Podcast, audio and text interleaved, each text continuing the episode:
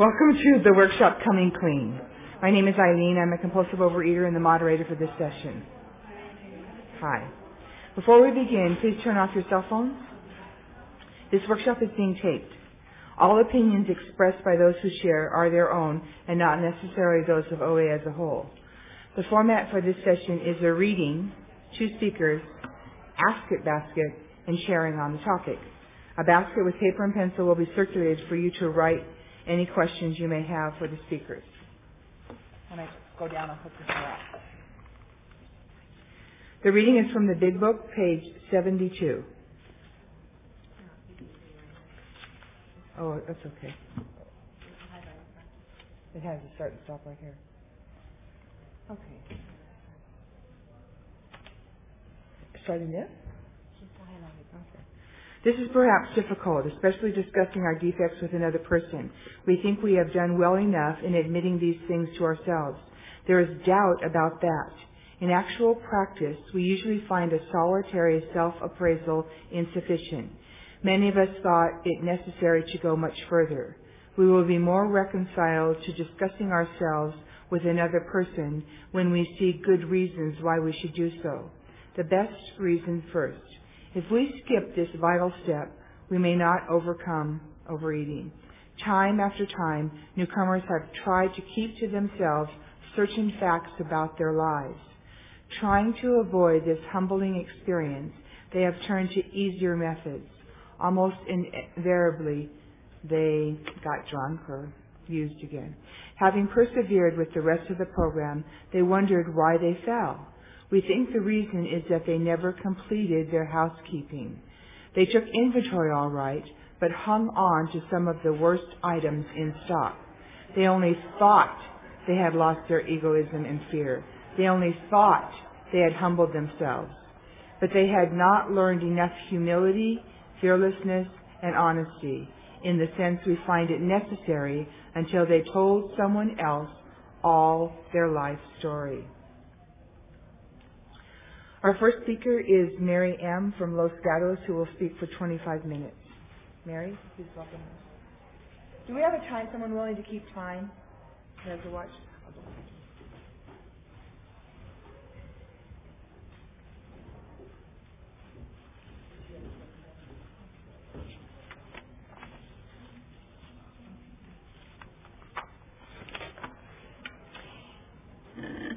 Hi, my name is Mary. Um, I'm a recovering compulsive overeater. Good morning, everyone. Um, I obsessed about when there were two speakers, would I go first or second? I obsessed about that. Would I volunteer to go first or would I volunteer to go second? Well, God took care of that for me. The other, are you the other speaker? Right. Okay. I'm going first. You know, things things take care of themselves.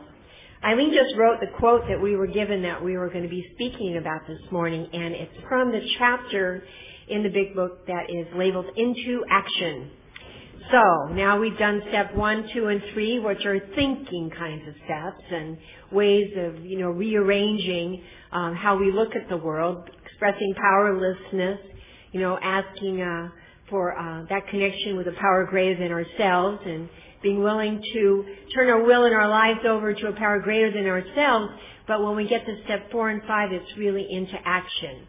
And I know I was told at the beginning, if you've got any difficulty with the present step that you're on, you might need to go back to the step before it and make sure you're through with that step before you move on. So if you're struggling and not really driving into the fourth step yet, you may need to back up to the third step for a while. But there's no perfect timing for anybody. A little bit about myself. I um, I came into Overeaters Anonymous in uh, the LA area. I live in Northern California now, and I'm really grateful for OA, and I'm really grateful for Southern California OA. Um, it, it de- definitely saved my life, and it gave me a life. Um, when I first uh, came to the 12-step programs, it was through uh, another 12-step program. And uh, I'm really grateful for that program too. I listened to the speaker last night, and it really resonated with me when he said, you know, we could be limping along with a food addiction all our lives, but because we had this other addiction, and for me it was like white wine, uh, that really brought me to my knees and my bottom very quickly. But I knew that my real addiction was to food. And I would sit in 12-step meetings and I would hear that phrase, rarely have you seen a person fail who's not willing to be rigorously honest with themselves. And I would just shudder because I knew I had binged before that meeting and my pizza was warm in the oven waiting for me to get home again. And uh, so it took me a while with being in the 12 steps before I had enough courage to come to Overeaters Anonymous. And I think it takes courage. Um, I read this phrase once, the opposite of control is courage. And I was really into control. And um, and I, I came to OA here in Southern California, and I um, I was terrified when I first went to meetings and I heard people speak the truth. They really were speaking the truth about their feelings and about how important food was to them. Um, it was real scary for me. But I'm really grateful to this program. And I'm grateful for the 12 steps because for me the 12 steps are the backbone of this program. And working the 12 steps has changed my life. If I knew how to do it better, I would have done it better. And I believe the opposite is true too. When I know better, I can do better. And the fourth and fifth step are very important steps in this process. Um, the fourth and fifth step, I remember when I first read the steps, I was like, well, thank God that's not till the fourth and fifth step because I'm in no hurry to get there. Um, I came from a religious persuasion that had confession, and it really had a ring of confession to me. And in some ways it does. You know, Bill W., our founder, um, originally there were six principles, not 12 steps. And one of the principles always was being able to do personal inventory so you can find out what's working in your life and what's not working in your life. It always reminds me of that famous Dr. Phil phrase. How's that working for you? It's the same idea. And he adopted um, that principle from the Oxford group into the 12 steps of Alcoholics Anonymous. So it's an inventory taking process. And, uh, and it, I, when I first saw it, it was uh, scary to me. It was kind of like, um, well, I don't really want to know all that. I don't know about the rest of you, but I lived my life like a person who was pretending all the time. It wasn't really the way I wanted it, but I could pretend it being the way I wanted it. And I was a really good pretender. I could pretend being a student. I could pretend being a nurse. I could pretend being a wife. I could pretend being whatever you wanted me to be. But I would just, I'd shake and terror when I would come to those lonely, empty moments when I knew that you didn't really know this real person. You knew the person that I thought you wanted me to be. And you know, whenever I had those kinds of terror moments, food was a great numbing thing. And you know, food was food was always my buddy. It was always my pal. Um, through the use of food, I lost a relationship, I lost marriage, lost my health, lost a relationship with my child. Um, I lost everything, but I didn't really care because I was still pretending everything was okay. And you know, this is about some of the faulty thinking um, that uh, under the influence of food and under the influence of an addicted mind, I just really did not know another way. And in the fourth step, I get to take a look at that. And when I first did a fourth step, which was pretty typical of me, I remember once I saw the 12 steps, and I sat there and went, what do you do after that? Why do these people keep coming back? Wow, that's a lot of time. What a loser. Didn't quite get it. So I remember looking at that, and then when I got to the fourth step, it was kind of, okay, well, I don't know about the rest of you, but I was also a self-help book guru. I had the Hazelden guide, I had the Al-Anon guide, had, at that time we didn't have an OA guide, and we didn't have OA 12 and 12. 12. First it was a 12, then the 12 and 12. We didn't have any OA literature. I guess I should tell you that I came to Overeaters Anonymous in 1984. And uh, on July 6th, which is um, coming up, I will celebrate 25 years of abstinence in the OA program. So I'm very grateful for. But when I first came into OA, we were very linked to Alcoholics Anonymous. We were with all our literature and things like that. So I bought all these self-help books because I was going to write the perfect fourth step. So I took the route that was called using the seven deadly sins. And you're supposed to take the seven deadly sins and like do your inventory with it. And I did that. And I color coded it. You know, green for gluttony, yellow for lust, you know, and I color coded it all in really nice highlighted little ink markers. And I remember, and I remember, I was about nine months in program, and I remember going to my sponsor, mm, this isn't exactly thorough and honest. It's colorful, it looks good, but it's not really. Why don't we wait a while? Which was really good advice.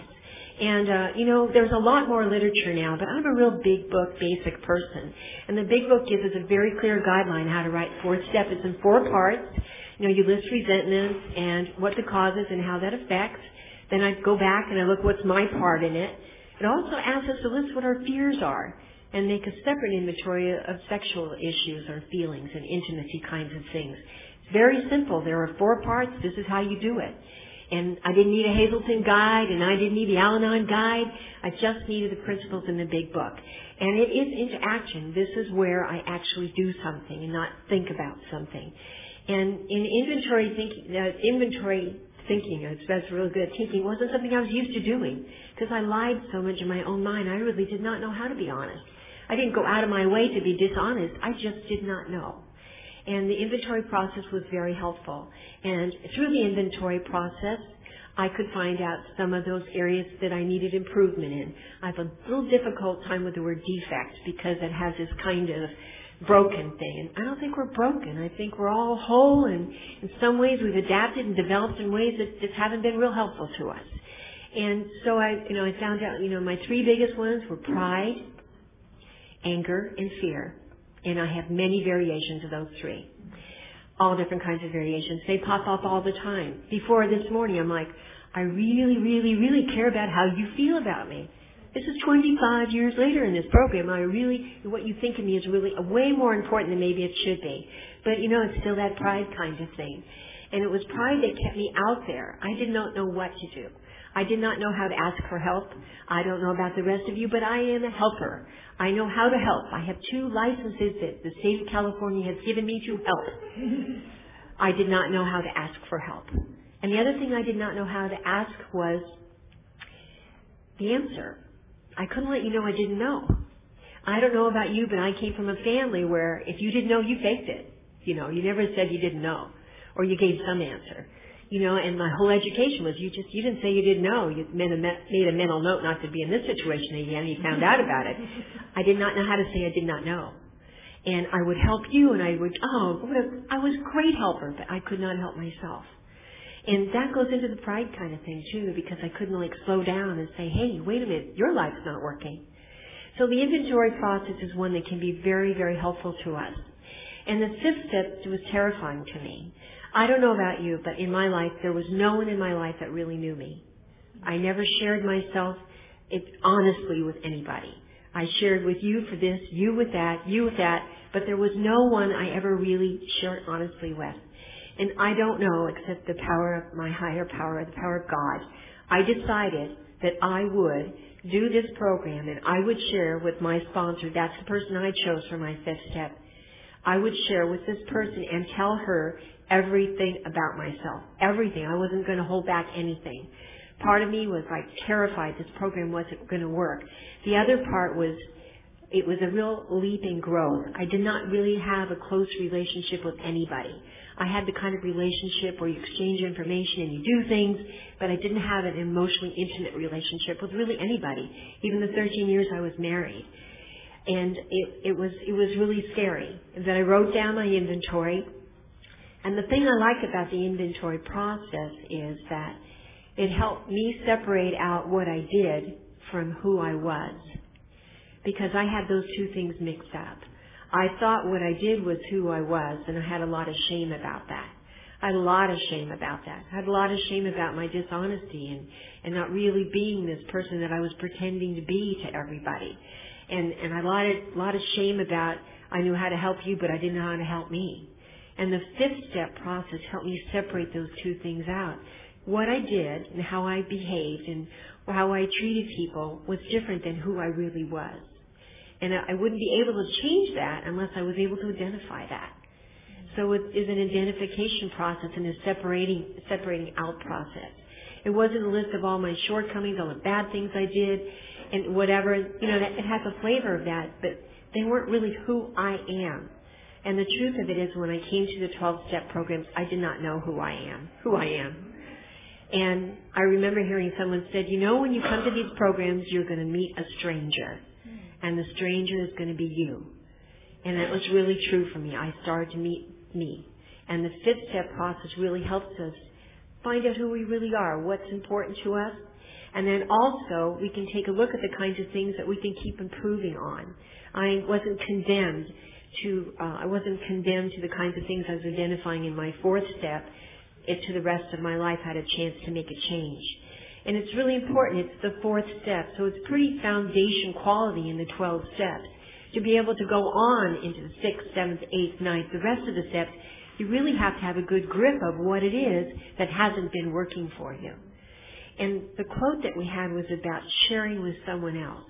Now, how would I do that? I don't even, there was nobody I, I shared with, and it, and it came back to um, the issue of trust. I really didn't trust anybody else. I didn't trust people with information about myself.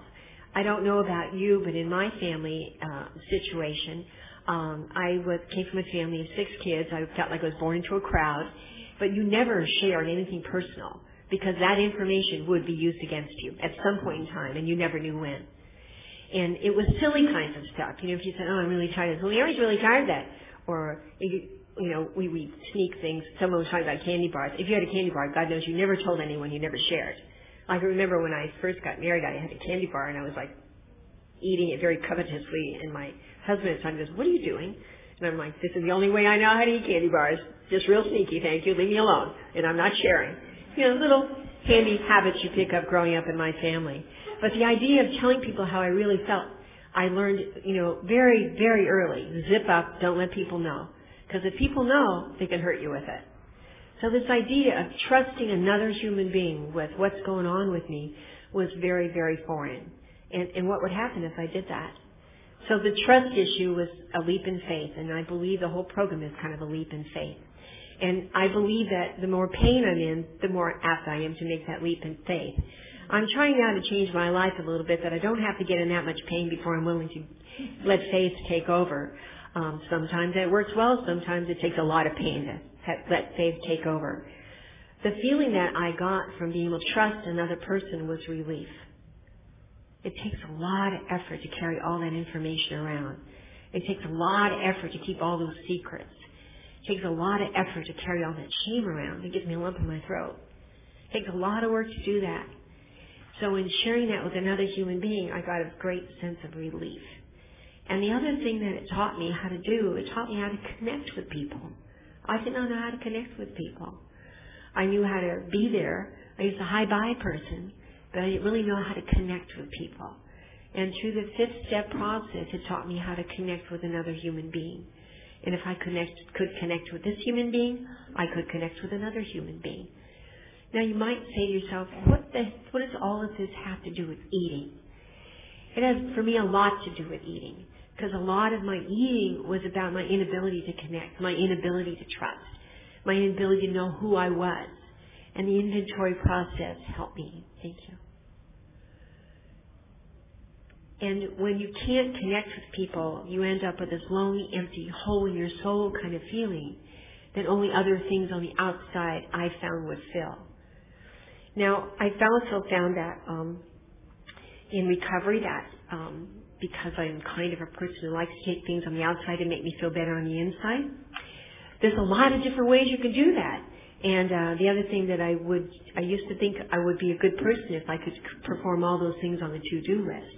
Mm-hmm. And that's really part of that pride kind of thing too. It really doesn't make any difference whether I do one or no things on a to-do list. It's having a relationship with myself and being peaceful either way. The purpose of the step is to help us know who we are, be able to come to grips with the kinds of things that aren't working for us so that we can make our lives better. And we can live in a peaceful way so that we don't have to use substances and things and to-do lists to make us feel better on the inside. We don't need self-soothers. Now all of this has a very spiritual foundation. I believe that um, you know th- this whole program and steps are built upon the spiritual foundations are based on my ability to have that that ultimate connection with my higher power. And when I'm connected with my higher power, I have a peaceful feeling and I'm able to do things in a less struggling, less effort first effort way. Um, and, and the fifth step prepares me to be able to move on to the next steps after that. I just know that for me, the steps and working the steps have been the most important part of working the OA program. Um, sometimes in the program, it, it's been my experience that we got distracted with a lot of other things. We got distracted with food plans. We get distracted with 90 days, at least in Northern California. We get distracted with the FSA program, the EDA program, the HOW program.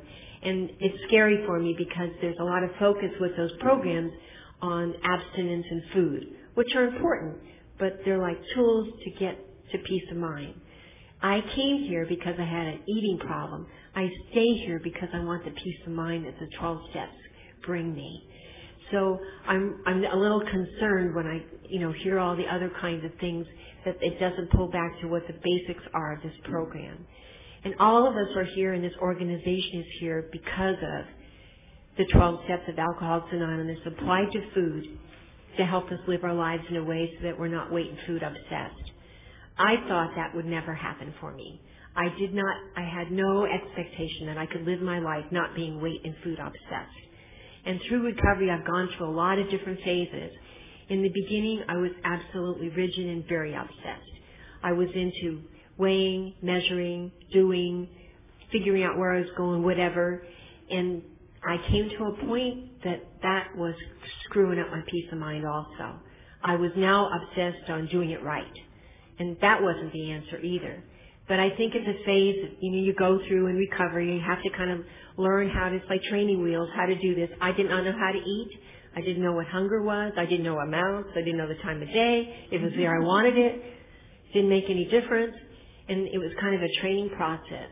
And, in, and for me, being, living my life without being weight and food, food obsessed is a bonus. It's a real bonus. And that's been my experience by working with Overeaters Anonymous program and working the steps of Alcoholics Anonymous. And um, with that, I'm going to stop. And uh, thank you very much for your attention. We do have Ask It Basket, so if there's anything um, that you're coming to mind you want to ask us about afterwards, we'll be glad to uh, entertain your questions. Thank you very much. Thank you very much, Mary. Um, our next speaker will be Ella from Oakland. Okay.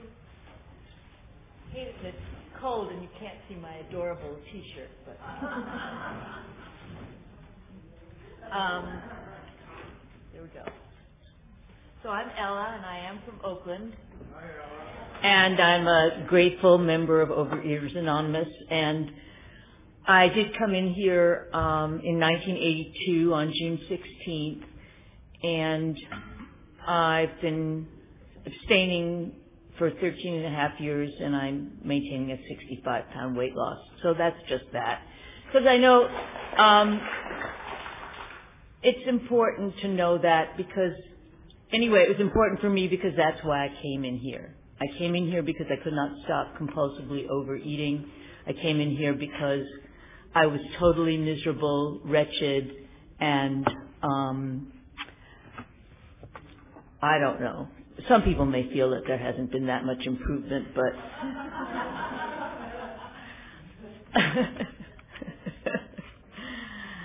so I want to um, start by talking about. Um, obviously, we're here for the fourth and fifth step, so I wonder how many people have actually completed one fourth step in this room. Oh, so we have some people who haven't. And uh, were some of you sent by your sponsor uh, to, uh, I don't know, find out about doing a four-step? Let's just put it this way. I'm not going to, this workshop for me, I, you know, when I first thought about it, I thought, oh God, you know, I don't have enough experience, strength, and hope. I better interview those people who know how to take people through the big book and who have it all worked out. And I thought, no, I, that wasn't my experience. I don't have that story. I will just have to tell you how the fourth step has worked for me. And, um, let's start out with why I have to do the fourth step. Uh, it says, I don't know how many of you have read the doctor's opinion in, um, the OA Big Book. Sometimes it helps me to change the words and, you know, it talks about the phenomenon of craving and the phenomenon of going on binges.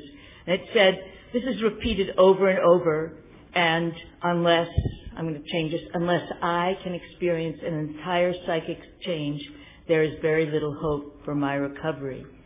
And here in step mm, four of um, the OA On page 30, it says we must change if we are to recover. So I'm here with step four because I need to change. Because if I don't change, there'll be no reason to stay abstinent. If I keep on doing the things I did, if I keep on feeling the way I felt, well, why would I, you know, be abstaining? Why wouldn't I just go back out there and dive into a five pound bag of M&Ms, a snack, you know? And, um, so it says I have to change. And how do I change?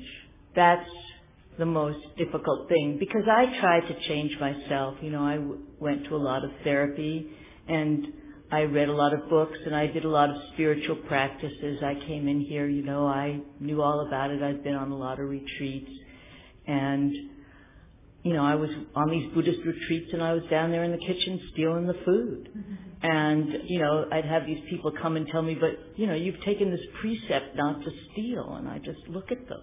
Well, I could no lo- more not steal than I could not eat.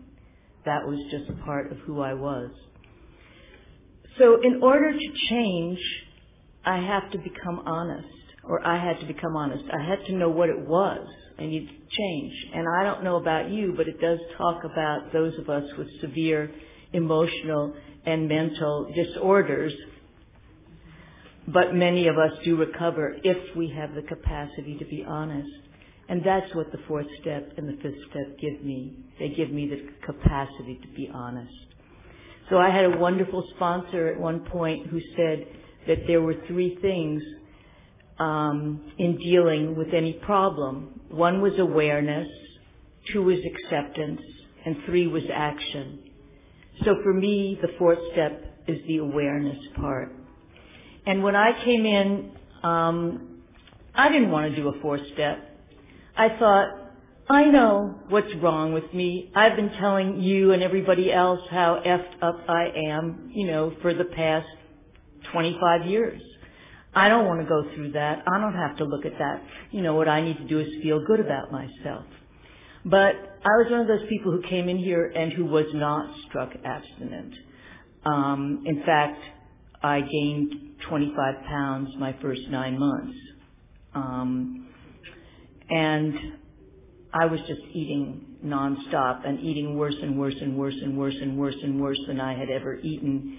And I remember asking a friend of mine, you know, because I was doing all those, I was doing the things. I was going to a meeting every day. I was calling my sponsor faithfully at 7:45 every morning, and this was before cell phones.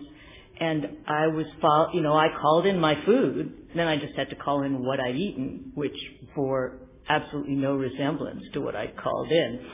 And um, so I was being rigorously honest any meeting that would allow you to give service if you were still binging your brains out. I gave service. You know, I read the literature. So there was not, I made the phone calls. Um, I, there was no problem with those tools. There just seemed to be a problem with this food thing, you know. I just couldn't stop. So I remember asking this friend of mine, well, do you think I should do a fourth step? And she said, well, it couldn't hurt. So, So, you know, it talks here, and someone else has alluded to that search for the perfect form, the perfect pen, the perfect notebook. Um, you know, which format? Oh, this one. Oh, that one.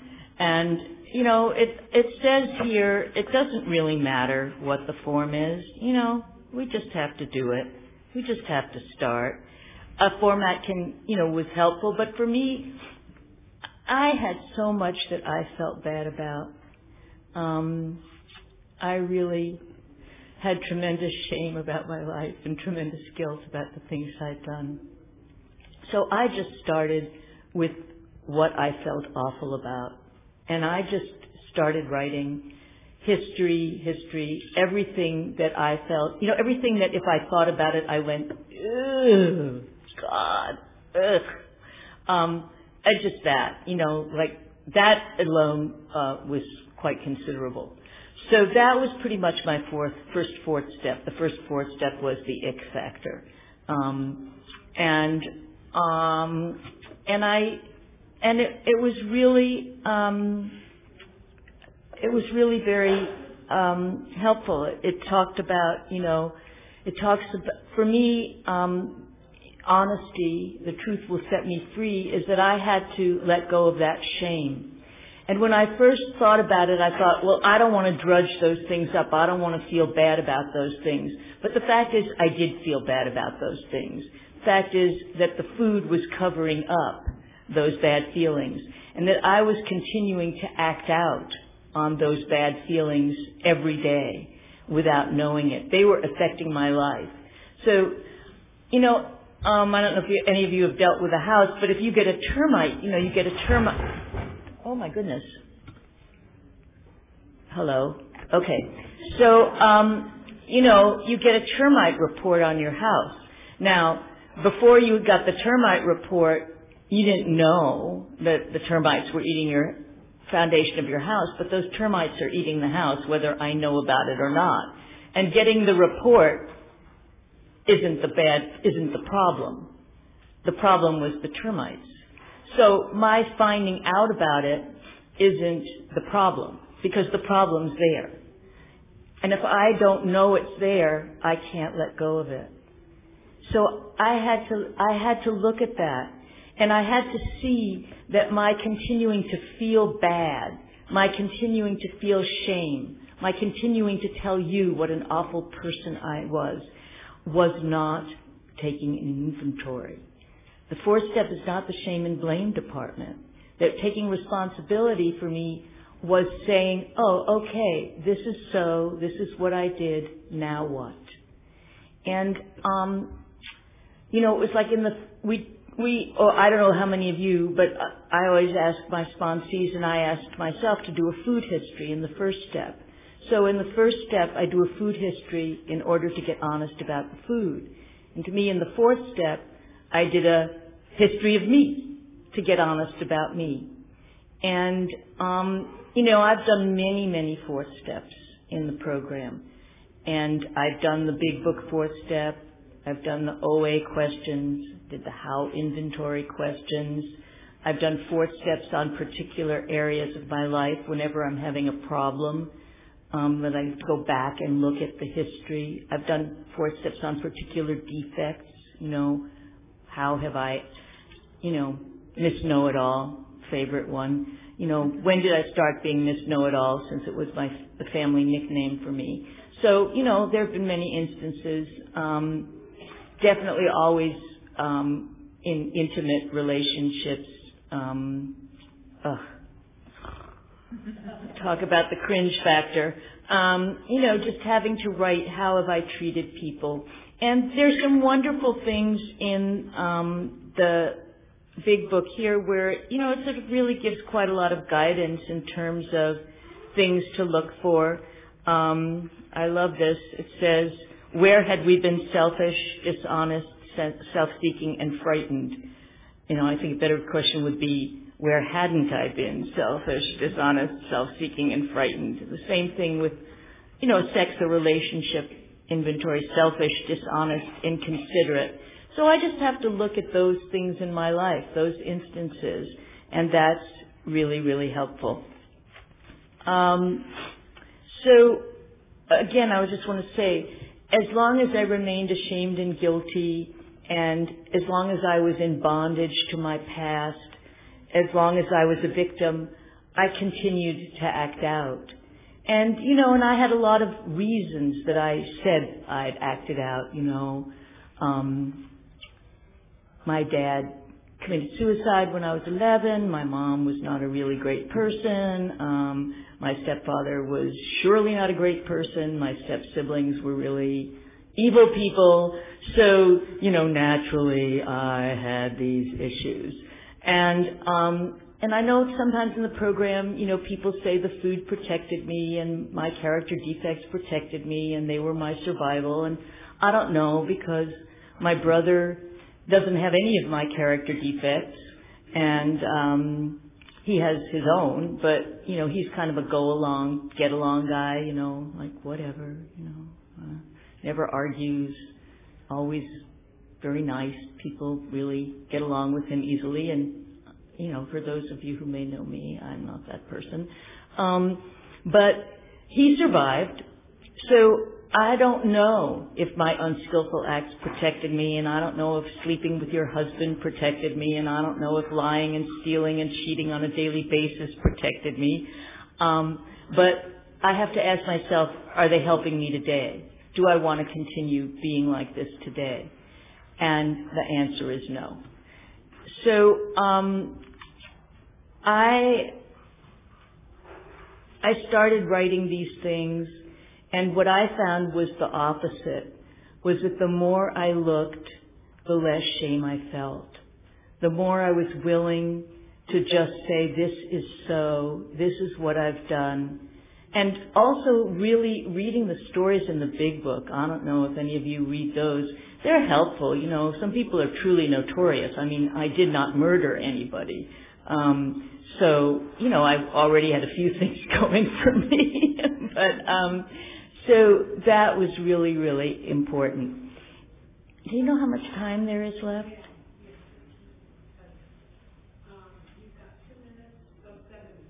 Okay, great. Thank you.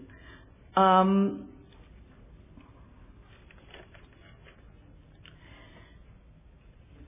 so the other, so so where was I? Um,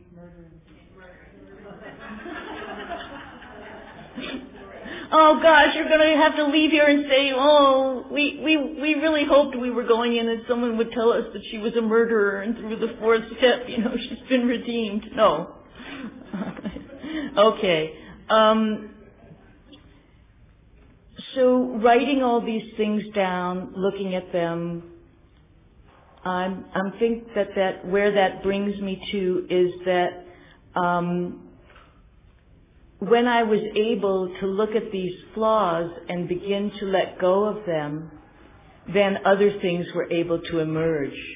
So in a sense, almost automatically, I believe that, you know, just like by putting down the food, when I was able to put down certain behaviors, other behaviors emerged. Um, the, um, someone talked about um, you. I'm sorry, I don't remember your name. Mary talked about meeting a new person. Well, when I sort of was able to let go of some of that, I found out things about myself I didn't know. I found out that kindness was important to me. Before I had only thought, you know, kindness was kind of for stupid people. And um, that I found out that that mattered to me. I found out that I could be a loving person. But I didn't find that out until I could let go of um, these things. And the first part of letting go of them was finding out what it was. I'll touch a little bit on the fifth step. I did the fifth step, or I've done a few fifth steps, and I've always done them with my sponsor. I just feel like that's helpful because they're going to be working with me on six through nine and also reminding me on a daily basis in steps 10 uh, what it is that I'm working on uh, letting go of. And I say working on letting go. Some things have really been lifted for me, like I don't steal and I don't um, commit adultery, whatever that is. Horrible. I think they still say that somewhere. But uh, those are two things I don't do anymore. Um, I guess the second one I may not be given too much opportunity to do anymore. But um, I don't. I don't do those anymore. So that's actually been um, a big a big relief. Well, I did my, I, for some reason I had these sponsors who were really kind of just, you know, normal, conservative, um, housewives, lived in the suburbs, and I grew up in the 60s, and, um, I was kind of, uh, drugs, sex, guns, um, promiscuity, bisexuality. I mean, you know, all the bets were off. And, you know, there I'm reading this inventory to this lady in this little room with slip covers and, oh, God. Ugh. I just thought, I cannot believe I am doing this. What's going to happen? You know, surely I'm not going to have a sponsor by the end of this experience. And afterwards, she said, she goes, she said, dear, you're very hard on yourself. And, you know, I talked about awareness, acceptance, and action. And acceptance began with seeing the acceptance from somebody else, with seeing that this person who could not have been more different than me, um, you know, uh, at that time she was considerably older. I mean, she was old, the same age as my mother, and um, she was in her 60s then. And um, you know, she'd been raised a Catholic and married at 20, and that she said this, and that she didn't see have any feeling for me except compassion after everything I'd done. And you know, it wasn't like I hadn't done a bunch of things that really uh, you would not have wanted to have been on the receiving end of my actions, and I really, truly, it turned out, did not want to be on the doing end of them. And just as I come here and I'm able to stop rationalizing why I eat and stop making excuses for it, you know, once I do the fourth step, I'm able to stop rationalizing my behavior and stop making excuses for it, stop blaming it on mom, start, stop blaming it on pa, stop blaming it on this, that, and the other thing. And I think I'll just, you know, it was interesting to me because the um, name of this work, I mean, the slogan for this whole convention is the sunlight of the spirit. And um, where that comes from is kind of interesting. I think maybe you already knew, but on page 66 of, six of the big book, um, when it's talking about resentment, it says when we harbor these feelings, we shut ourselves off from the sunlight of the spirit. So when I harbor feelings about my past, when I cling to the past, when it keeps on affecting me, that sunlight, they talk about the spirit, but I also believe it's the sunlight of my spirit and the sunlight of all of our spirits. And that sunlight is able to shine through. You know, maybe like the fourth step is just like washing your windows, you know. The dirt's there. And so I would just say um, it's been a very profound process for me, both the fourth and the fifth step. And I usually realize that whenever there's an area in which I'm having trouble spots or feelings or a person, that is good for me to just go back and do an inventory. And over the years, I was able to do more inventory on things that, you know, I'd omitted before. And it, it it's okay. It's just a start. And um, I guess I just have to stand here today because I don't know why I decided to come down from Oakland and, you know, stay in a hotel in Ontario. But uh, um, I've just been so moved again, moved by the pain of this disease and the pain and the suffering that all of us have in order to get here. And then also in the possibility of letting go of some of that. And I also want to say for me, I was not, I'm not one of those people that, you know, I'm not a real uh, booster for the, oh, the promises and, you know, like whatever it says at the end of the fifth step that we're on the broad highway and we're hand in hand with, you know, our maker. Um, it's a process and I'm happy with improvement. I'm truly happy, but I feel like that my life has been saved because of this. You know, and I feel like um, I'm not totally afraid that the person I am is somebody totally in, unacceptable. And um, I just know that when those feelings come up, then I get to do more inventory. And I'm really, really grateful that I've been given these tools, and I'm infinitely grateful to the people who've taken fifth steps. So thank you very much.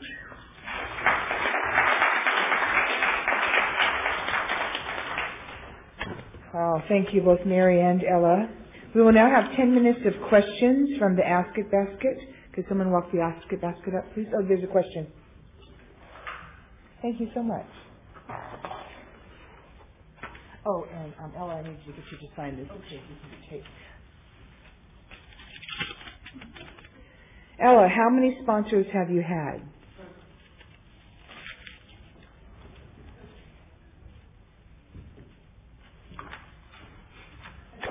Well, I've been here 27 years.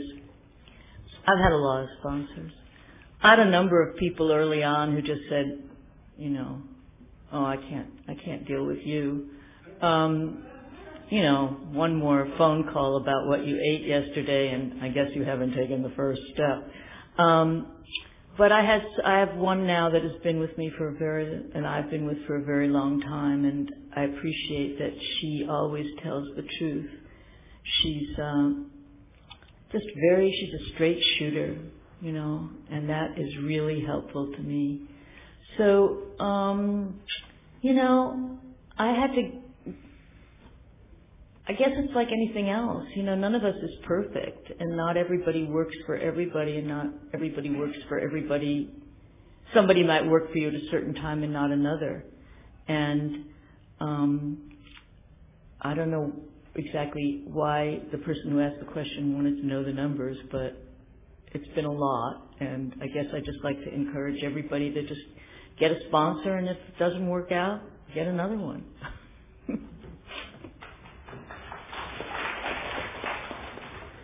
What do you tell a sponsee who is afraid of sharing the fifth step with a sponsor? I guess it's your turn.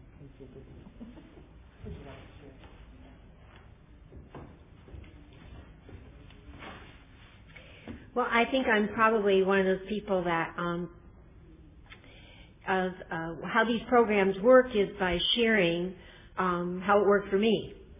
And so that I wasn't, if I could share with someone who's afraid to share, that I wasn't all that forthcoming and I didn't feel all that comfortable about sharing with someone who was 25 years older than I was and grew up in the Depression or something either about some of my escapades. And um, it seems to work that by, uh, you know, it's how this program works by identification to be able to say um, to them you know, what my experiences was and my hesitation to sharing, what that felt like for me, might be something that could support someone and make it more comfortable for them to share uh, with me. And also, I think that um, you you know, and the big book says this, you don't necessarily have to share your fifth step with your sponsor. Um, you can find a clergy person. I know some people have gone on retreats and share their fifth steps with a total stranger on purpose because they'll never see that person again. So you're not restricted to sharing your uh, fifth step with your sponsor. I personally think it helps because in the future then your sponsor has a little bit of information to go by, but you're not required to share your fifth step with your sponsor. Thank you. What changes are felt when you write versus when you share? The fourth step. When you, how do you feel when you write about it as opposed to how do you feel when you actually share it?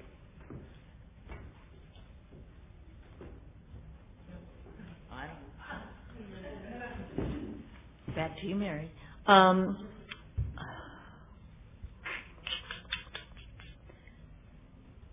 well, I feel like writing is a very has been a very powerful tool because I'm a pretty good talker, and sometimes when I when I write, I often find out things I don't already think I know, and I feel like there it also, it was good to have a record. It's good to have it. It was good for me to have it down there, and the the writing brought it to my attention, and that was important.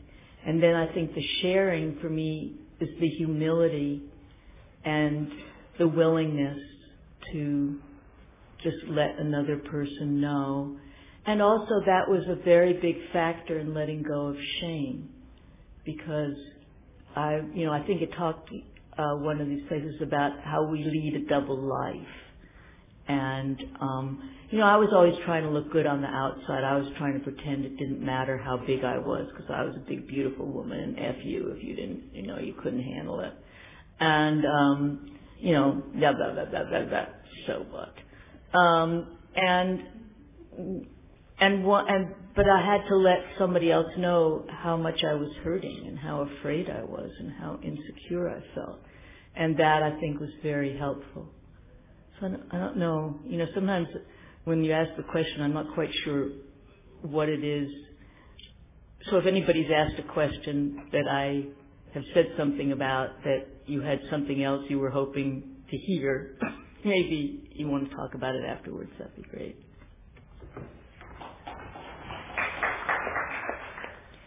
After being aware of your character defects, was this a painful experience?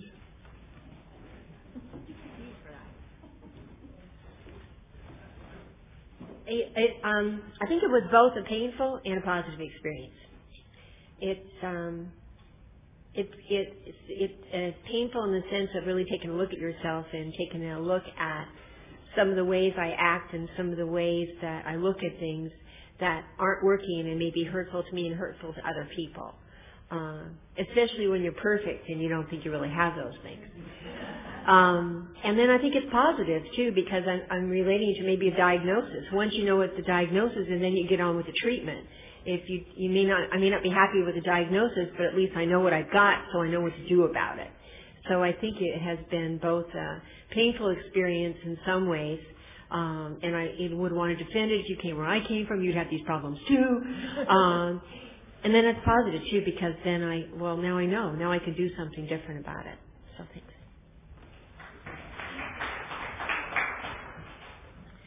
When a resentment is starting and I look for my part, I can let it go. But if I do not see my part, my resentment is much more extreme now that I gave up white flour. How do you? no, it's really there. How do you deal with the increase of feelings?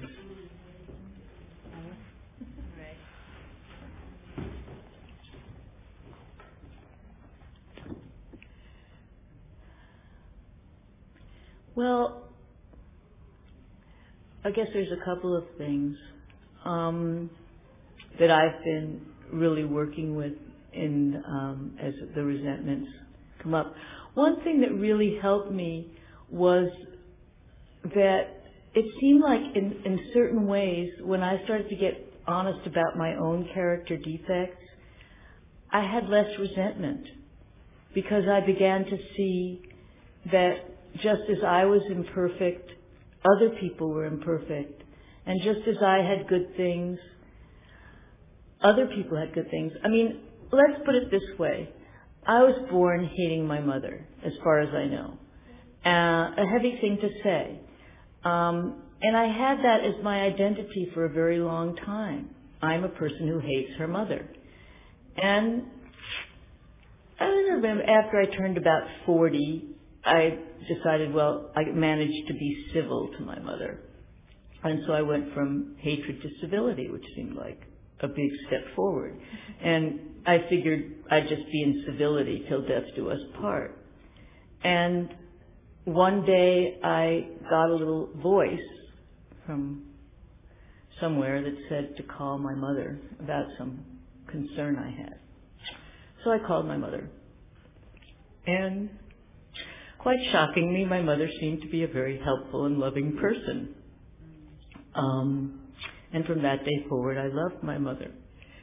And nothing had changed except that once I loved her, I no longer, she no longer seemed to be the person who, bu- who bugged me. And so I feel like with these resentments, a lot of the times I have to hold up to them up to the light. Like a lot of times I resent people for not giving me what I think they ought to give me. Like I have these friends that never call and never make plans with me. And every time I would go through this big thing, they never call me. They're not going to be my friends. I hate them.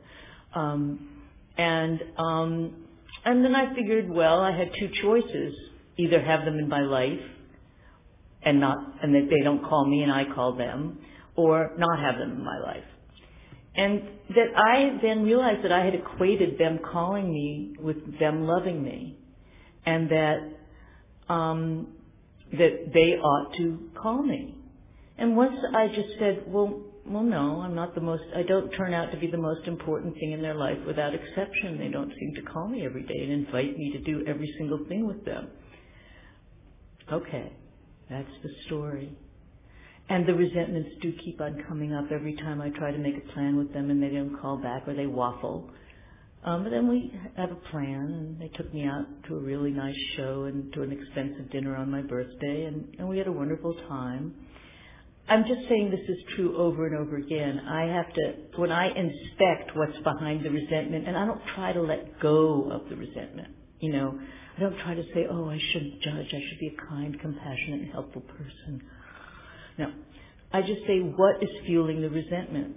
And I find out that it's all these bizarre beliefs about what people ought to be doing, and they're not doing it. And and I just keep on letting that be until it doesn't, it's not there anymore. And I don't know, this has just begun to be more helpful to me than trying to do 180 and become a better person. I just try to inspect these situations and say, wow, does this make sense?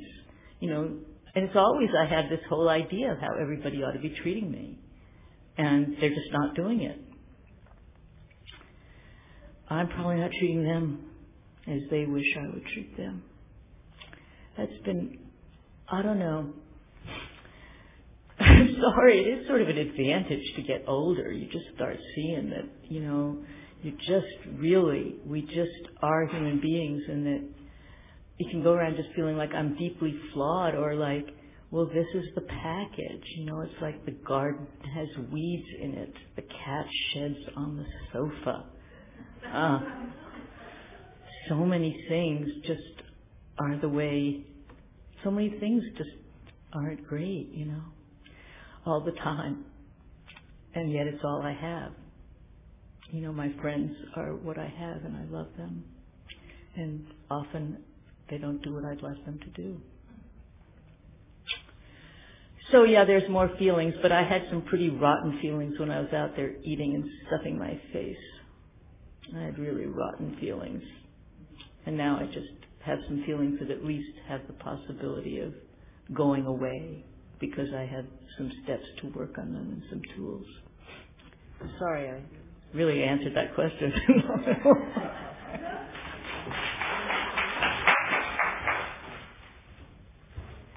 okay, that's all the questions we have in the Ask It basket, but are there any questions from the floor? Yes.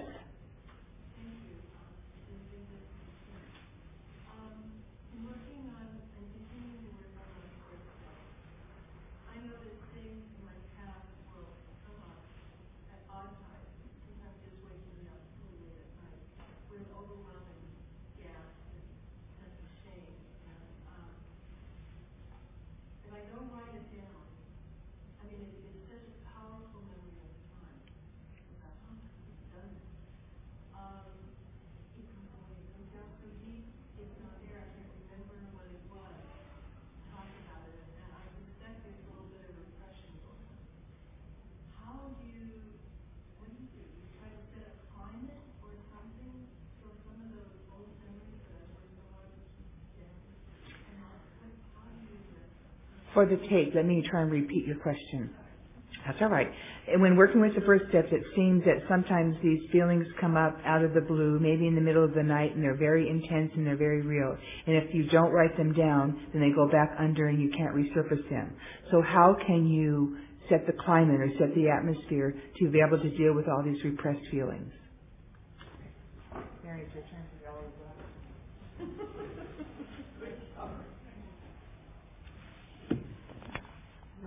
you could keep a piece of paper and pencil by your bedside. That might help you. I think it's pretty uh, common and okay when you start looking at things, other things are going to come up. When you start paying attention to things, the things around it start to surface. And um, you can spend some time when you start to write your inventory. And when you write your inventory, you'll have a climate to write. But you'll also ruminate when you're doing something else and things are going to come up. And then you can write those things down. And you might have an experience later on with maybe a person who you don't presently have a resentment in, but it brings us, oh my gosh, I remember. And then you can write that down then too. But when we start paying attention to something, we bring a lot of energy to it. So it's going to start to surface. And I believe the mind's out to save us. If there's stuff I can't dig up, then it's not time for me to dig it up. It'll come when it's supposed to come up and I can handle it. So this, I know it's searching and thorough, like for right now. I also have done more than one fourth step inventory. And we know things, you know, we, other things come up in our life that we get to add to it because we don't get, you know, perfect after doing the fourth and fifth step. Um, and, and, and so you may have other things come up, but also some things that are way deep, deeply buried may come up after you've already done your fourth, and you can do another. And, you know, once you do it, it isn't like a final kind of thing that you've done. Um, and, and it's okay. It's, it's just perfectly normal when you start paying attention to something, other stuff's going to start coming up. And I wanted to say one other thing about the fourth and the fifth step that uh, Ella was saying that when she was sharing that, that happens when you share your fifth step, is that um, her her sponsor had commented that she was hard on herself. The other thing is that from your sponsor, whoever you share your step with, you can get a different perspective from yourself and get more balance. And you're the and and that's part of the inventory process too. Is well, maybe I am a kind-hearted person Maybe I am a person who is, um, you know, intelligent, blessed. You know, there's a, there's a, there's a balance kind of thing that happens with the inventory process also. It's all not bad, bad, bad, bad, bad, bad, bad. That's where you kind of share it with someone because they can pick out the things about us that we are not even aware of or that we just kind of push aside. Yeah, I know that's okay, but look at this bad thing I did. So we get a sense of balance because I think that innately we kind of think about ourselves as flawed to begin with, and we're darn lucky if we get any kind of good stuff at all. And um, this process helps us know there's some good parts about us too, and we can, you know, we can focus on the positive things that work for us as well as work on the things that we're, we're trying to improve. So there's kind of a balanced process, and and from your looking at things, also you can find things like, you know, I didn't really do that one too bad you know, I, I really, really survived something probably other people couldn't have done because I've got this really good, strong character. So there's some good things that can come out of our inventory on that side of the balance sheet too.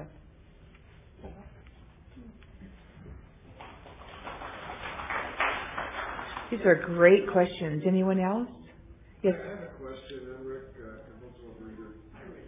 Uh, uh, quantitative versus qualitative. Uh, uh, some people share that they they uh, they did 40 pages and, and it was 10 hours with their sponsor to, to share their their fourth step. And uh, my, my my personal judgment is it could be one page, but is there uh, is this, is this how, how do you feel about that? So the question was the difference between quantitative and qualitative, that he knows some people that have written 40 pages and it took 10 hours to share, and maybe his belief it might take one page, and what is um, your feeling about that? Unfortunately, it's your turn.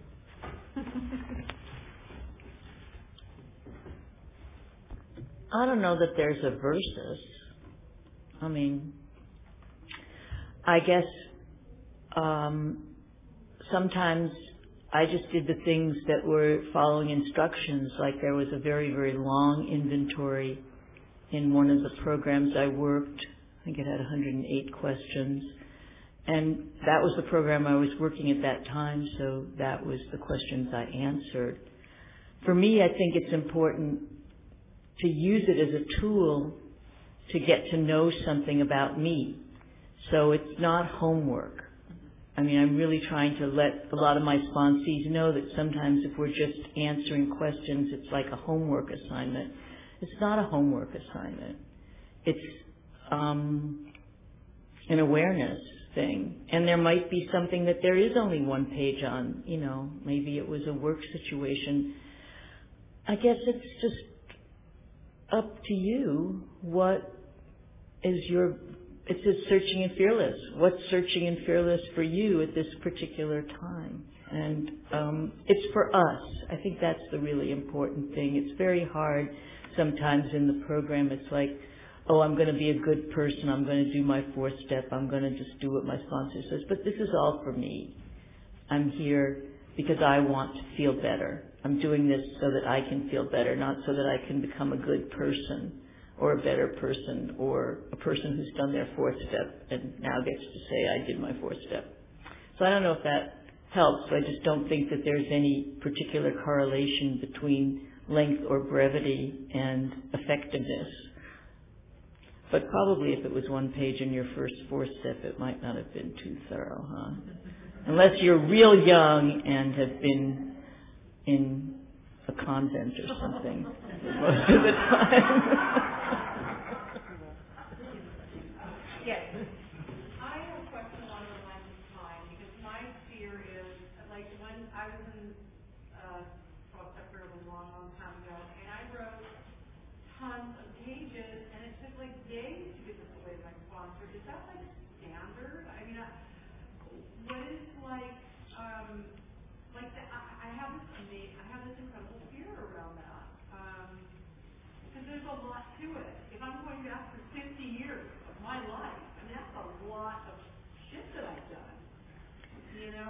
Mm-hmm. Um, how do you, did you encapsulate that somehow, or do you just write volumes and spend weeks giving away your sponsor?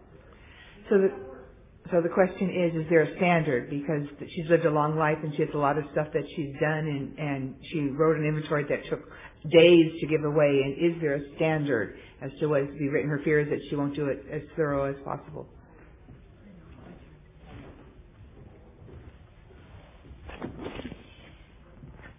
You know, it depends on what format you use for the fourth step. I am, as I mentioned before, a person that believes in using the format from the big book. And if you want to answer the questions in the 12 and 12 and do it that, I think your inventory might be a little bit longer. Um, if you're sticking to resentments, what feeling that causes, you know, what, what feeling that causes in you and what character defect does that bring up, it's a schema that's a little briefer than a, a, a narrative. There's no rules on the length of your inventory. I believe it's whatever it works for you. And um, that's something you can discuss with your sponsor. If you want to have uh, inventory that goes over several sessions and that works for you and your sponsor, fine. You know, Bill W. didn't say, okay, this is the way it is, 12 pages no longer, 40 minutes and you're over.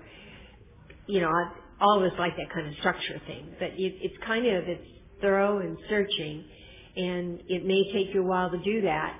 And then kind of look at how you write. Is this all this information necessary to get my point across? If it is, it is. And then you can spend that t- time sharing that with your sponsor. But I sure would talk to my sponsor about it. She may have some hints. But I kind of go by that format because it kind of makes me distill my thoughts, which can be rambling, into what's this about here. Okay, thanks. I think I am going to say something about that. Well, I spend an awful lot of time eating. I spend an awful lot of time eating. I took up a lot of my lifetime eating. There's no way I could do any fourth step that would even compare fractionally to the amount of time I spent eating. So, um, I've worked with sponsees to just have them write that week what they've written and I say maybe write 10 or 15 minutes a day, 10 minutes a day, 5 minutes a day. And then we read what's come up at the end of that week. And then it's finished. So, you know, maybe not looking at this, you know, it's just like a piecemeal thing, looking at it a little bit, like what could I write today? I, for me, it was helpful, you know, like a lot of times people would say, well, you know, I wasn't nice to my little brother. Um, or my my little brother, my big brother was abusive to me. Okay, well, what did he do? You know, for me, it's like when people call and say they had some trouble with the food. I'd say, well, well, exactly is trouble. I had some ice cream. Well, could we define some, please? Um, spoon, quart, gallon, just, you know. So, I think that level of specificity, spoon, quart, gallon, you know, that that has helped me. So that's that's just my take on it.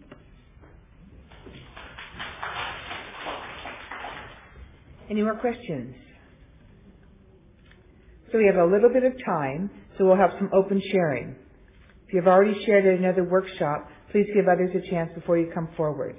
And after you share, you need to sign this release here that allows your voice to be taped. So who would like to share? Not everybody all at once. They're thinking about lunch. Only 20 minutes. Give you practice and growth. So I, uh, with no sharing, no further questions, we're going to do a group conscience and close this meeting. It is now time to close this workshop. Please join me for a moment of silence followed by the Serenity Prayer. If you please form a circle.